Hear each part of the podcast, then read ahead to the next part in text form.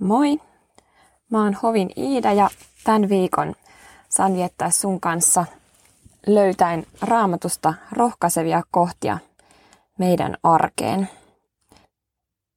Viime aikoina mua on puhutellut uudella tavalla psalmista 103 jakeesta 15 löytyvä raamatun kohta, joka tähän asti on ollut mun mielestä tosi masentava raamatun kohta ja mä oon vähän niin kuin, se on ollut sellainen, että mä en oikein ymmärtänyt sitä.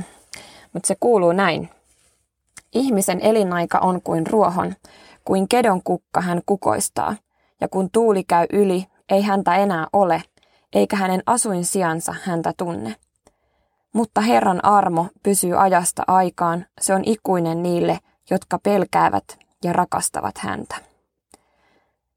Joku aika sitten muutimme uuteen kotiin ja mua on puhutellut se, että, että me asutaan vuonna 1956 rakennetussa talossa ja ennen meitä tässä on asunut vain yksi ja sama perhe monta kymmentä vuotta.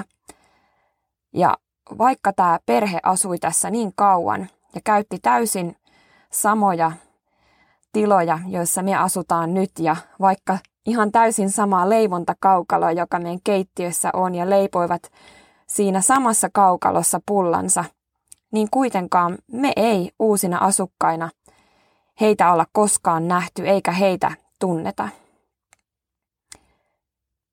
Ihmisen elinaika on kuin ruohon, kuin kedon kukka hän kukoistaa, ja kun tuuli käy yli, ei häntä enää ole, eikä hänen asuinsiansa häntä tunne.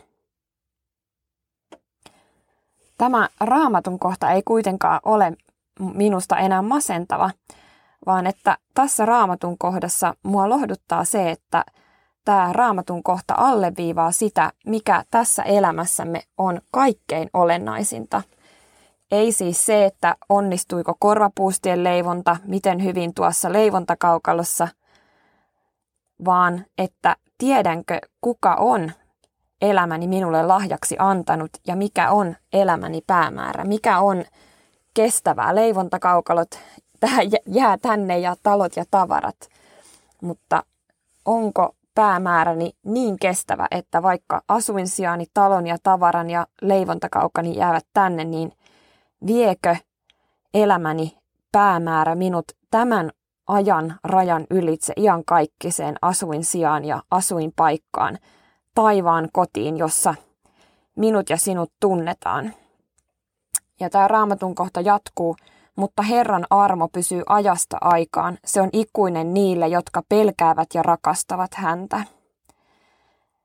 Ja tämä raamatun kohta antaa minusta myös lohduttavaa kontrastia siihen, että jos ja kun kaikki asiat omassa elämässämme ei aina mene niin putkeen, niin ei se mitään mieli kevenee ja harmitustasot laskee ja jopa hymy nousee meidän huulille. Tämä on vain elämää, kun me katsellaan omaa rosoista elämäämme tällaisesta iankaikkisuusnäkökulmasta, jonka tämä raamatun kohta meille avaa. Minusta tämän raamatun kohdan evankeliumi eli ilosanoma on se, että se mitä me tänään teemme ja koko elämässämme on kylläkin hyvin merkityksellistä, mutta ei kuitenkaan kaikkein olennaisinta, onneksi. On helpottavaa tietää, että saan onnistua ja kukoistaa tekemisissäni, mutta minun ei ole pakko kukoistaa, sillä olennaisinta elämässämme ja iankaikkisuusnäkökulmasta ei lopulta ole oman elämämme kukoistavuus ja onnistuminen, vaan se, että Jeesus on valmistanut meille levon – joka antaa elämässämme vapauden kukoistaa tai olla kukoistamatta.